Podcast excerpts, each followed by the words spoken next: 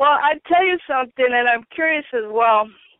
I I won't get into how much I loved uh, California Music Fest 2015. Thank you.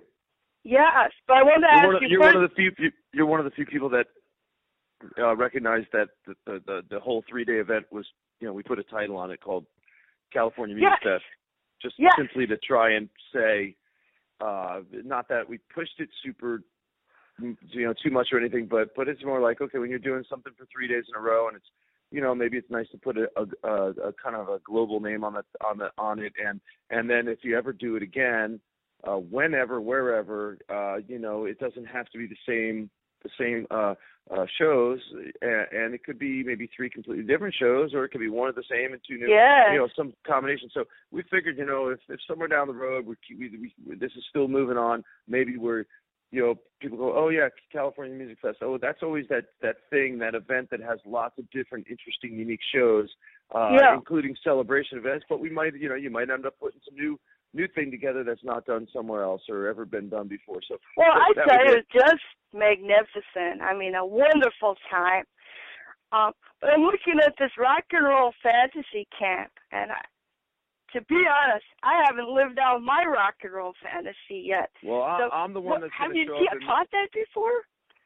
no, I never have, but I'm going to go there and make it a Oh. reality. Like, like this is reality. Here's what's Super. going on. No, I'd like to be uh, a camper maybe someday. Yeah, um, it's going to be fun. I mean, a, a lot of a lot of my friends uh, are are what they call counselors, camp counselors there, and and the star, and the you know the headline stars of of all the the camps. So I, I just hope to get in there and and learn quickly, and, and you know the, the end result is you want anybody that signed up to to have a great time and and uh and and at the end of it you'll ha- walk away with, with great memories and and hopefully had uh experiences that keep them playing music and uh pursuing goals, dreams, and careers for the you know for the rest Cool. of their lives. No, that's that's Cool. all. But yeah, I've always so I don't think often heard about it, and any- it sounds so neat. What's that? Um, it sounds so neat the the fantasy camp. I've heard about it before, and I think Yeah. it's a great opportunity for a lot of people to be able to to be involved with that. hmm Well, um, Yeah. I want to tell you how how fantastic it was being able to attend uh, California Music Fest, though. And this year you had not only Bonzo Bash, but uh, the Who tribute, the Ox and the Loon, and the Randy Rhoads tribute. Not in that order, but Randy Rhoads tribute was the second night, and the Who yeah, Randy was Ro- the that- third night. remember, yeah, Randy Rhoads remembered was the second night, and the Ox and the Loon. So let me ask you this, because I'm, you know, it's kind of I'm curious about it. When even though it's your interview, I'm going to ask you, you something. Um, we, we call the the show the the Who show. It's called Entwistle Loon, the Ox and the Loon. It Yes. used to just be called the Ox and the Loon, but a lot of people didn't get it. They're like, "What Yeah. that?" It sounds like some Shakespearean play. So, do you know yourself why it's called the Ox and the Loon? I I had to ask a couple people, uh, some of the musicians actually, and I found out that uh, John and Twistle was the ox, and Keith That's Moon right. was the loon. Correct. Loon and So John the Ox that whistles. Yes, exactly. Yeah, and the ox, of course, is a hard working and uh strong, and the loon would be like a lunatic, like uh the moon. Yeah, exactly. It's a little Reflect- slang for you know lunatic.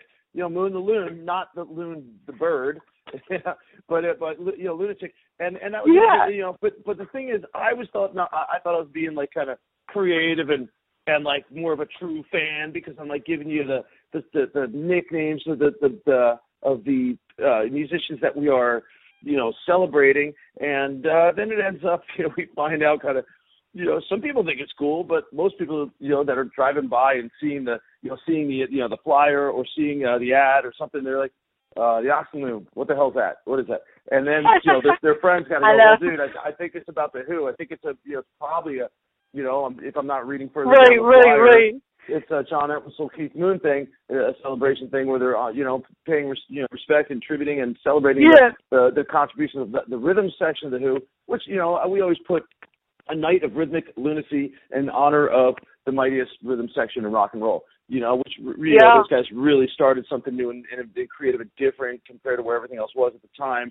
Um, uh, you know, if you really look back and think about it. So, so anyhow, you know, but, but for the people who aren't hardcore but do enjoy the music of the Who and do think that those guys are cool, maybe they're not hardcore. So you go, oh man, maybe it's just better to say was moon, the ox and the moon. Was the moon, the ox and the moon. You know, just try and keep Well, there was, and all the musicians who participated were either the ox playing bass guitar or the loon on on drums, and so it was it was really fun for the for the entire the group player- of people involved.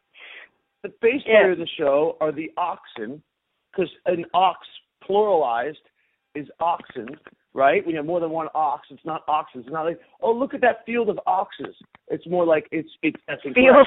Oh, it's look at that. Look at all those oxen running around. Look at all the hard at work oxen. I'm I'm I'm I'm, I'm in front of. And then with, loon, it's like look at all the loons. So the drummers are the loons, and the uh the you know the bass bass players are the the oxen. You know, so Yes. you know, is- you know, I almost And- had uh, you know car- costumes made up where you know there were lunatic outfits and um you know, try- you know the bass players. Oh man, and you guys really rocked out. I mean, the last song was something to witness. It was phenomenal, and um, they were rocking so hard. I say they formed a drum circle. The audience was part of, and we were, you know, we were clapping the rhythm out, and they were all. Uh, Can I can I comment on that last song Yeah. there that you're talking about? Okay, it was "Won't Get Fooled Again." You know, probably the Who's biggest, you know, anthemic song they ever had, most popular song. But at the end of the song, um, when it goes back to the reintro of the keyboard loopy doopy thing, you know, the all that, all that. The, the, the I'm it, drummers are supposed to, you know, and, and it's you know told to everybody in the show. We did it before when we did the show in April of 2014. We it's just a one by one. Um, every drummer gets up and plays a little drum solo where Keith Moon did his Yes. solo, yes, and one by one. And then when that's finished, I get back on the drums, just sit there keeping time, do do do, and one by one, all the bass players go to the front of stage and they take a solo. And then after they finish, the singers come up Mhm. and I count the band back in for the big, huge Roger Daltrey scream. So you got like seven singers going, you know, and and um and we finished the song. Well, okay, Yeah. the first show we did, we we did all that. It went great, and we finished the song. And at the end, uh, somebody, I think Mike Portnoy's to me, and he t- kicked the drum over. He was holding a cymbal in the air, and it kind of knocked the drums over a little bit. We didn't like destroy them, knocked Mhm, but, but that was that was uh you know so we were, we were all anticipating the moment when someone would knock over some of the drums. And yeah, and, and you know, so and it got you know, I remember we we have this clear. It's another story. We have a clear acrylic drum with w- water halfway in it, with with little fake goldfish swimming around that you get at Toys R Us, and that's in honor of this one time Keith Moon put goldfish in his drums on a TV show. So it's an inside joke that you know we all think is funny. But you know, so I remember like Chad Smith and, and somebody else. They were they they started throwing the water at the audience and stabbed the the, the, the drumstick through the top of the head and threw the fish out and all that stuff. You know, they're fake fish, by the way. So so anyways, back to this show it, the drummers do some solos, and I go, okay, Dave Lombardo's up. You know, he's he's gonna uh he's gonna play his solo. I don't. I think he's probably the last drummer. I'll just get back on the drums. Well, Dave's doing a solo, and one of our crew guys starts bringing out. We had all these other drums behind the drum set just to make it look bigger because we had done the Bonzo Bash stuff, so we had these other drums. So I was like, man, while the drums are here, let's just make it look even bigger and crazier, Yeah. like drums everywhere. So Yeah. somebody starts bringing out the, the the floor toms, like, hey, here's a floor tom on the stage for you guys. You can keep, you know, you can join in like a tribal jam thing. Before you know it, there's like four or five floor toms in the front of the stage. We're just playing them. Somehow, one of the guys um got excited and picked up like one of the drums brought out and kind of walked over to Kenny, uh, walked over to Dave Lombardo and threw it over the drums at him, which you know, a little light throw, and to- like just a light toss. Dave caught it, you know, it was only like six inches or something. Dave caught it and threw it back out in front of the drums. Somehow this triggered Dave's mind off, like, okay, it's time to trash the set. So he started trashing the set. I'm like, oh, wait a second, hold on. Okay, maybe he'll just throw this one drum over. Oh no! Oh, he just threw my snare drum. Oh, Yeah. he this and that. Oh, he just picked up the gong and threw it. And then everybody starts getting crazy. So uh, I'm like, okay, it literally ended the show because the drums were just completely in disarray. So we could not even get to the bass player. So this is the moral of the story. The point of the story is, hey, it's it's a tribute to Entwistle Moon, and you know that wasn't staged, it wasn't planned like that. I honestly, after all the work I and, and, Yeah. and the amount of months I put into the shows, I didn't really want to trash the drums on this particular show. At the end, if even if we got to the very end of the song, I I just it was I was tired. It was it was a long night. I knew we had a lot of cleanup to do anyhow, so I just kind of like let's leave it like it is. We, you know, just like at the end of Kids Are Alright, anybody knows that Keith Moon jumps over the drums and and comes to the front of the stage and takes a bow. And he doesn't Yeah. trash drums because there was a point he did, and that's what they're famous for. In that respect, uh, they're famous for many things, but but an- anyhow, that was my mindset. But at the same time, that doesn't mean something would change from you know that the drum solo part of uh, to the end of the song. But I wasn't really planning on doing any trashing myself.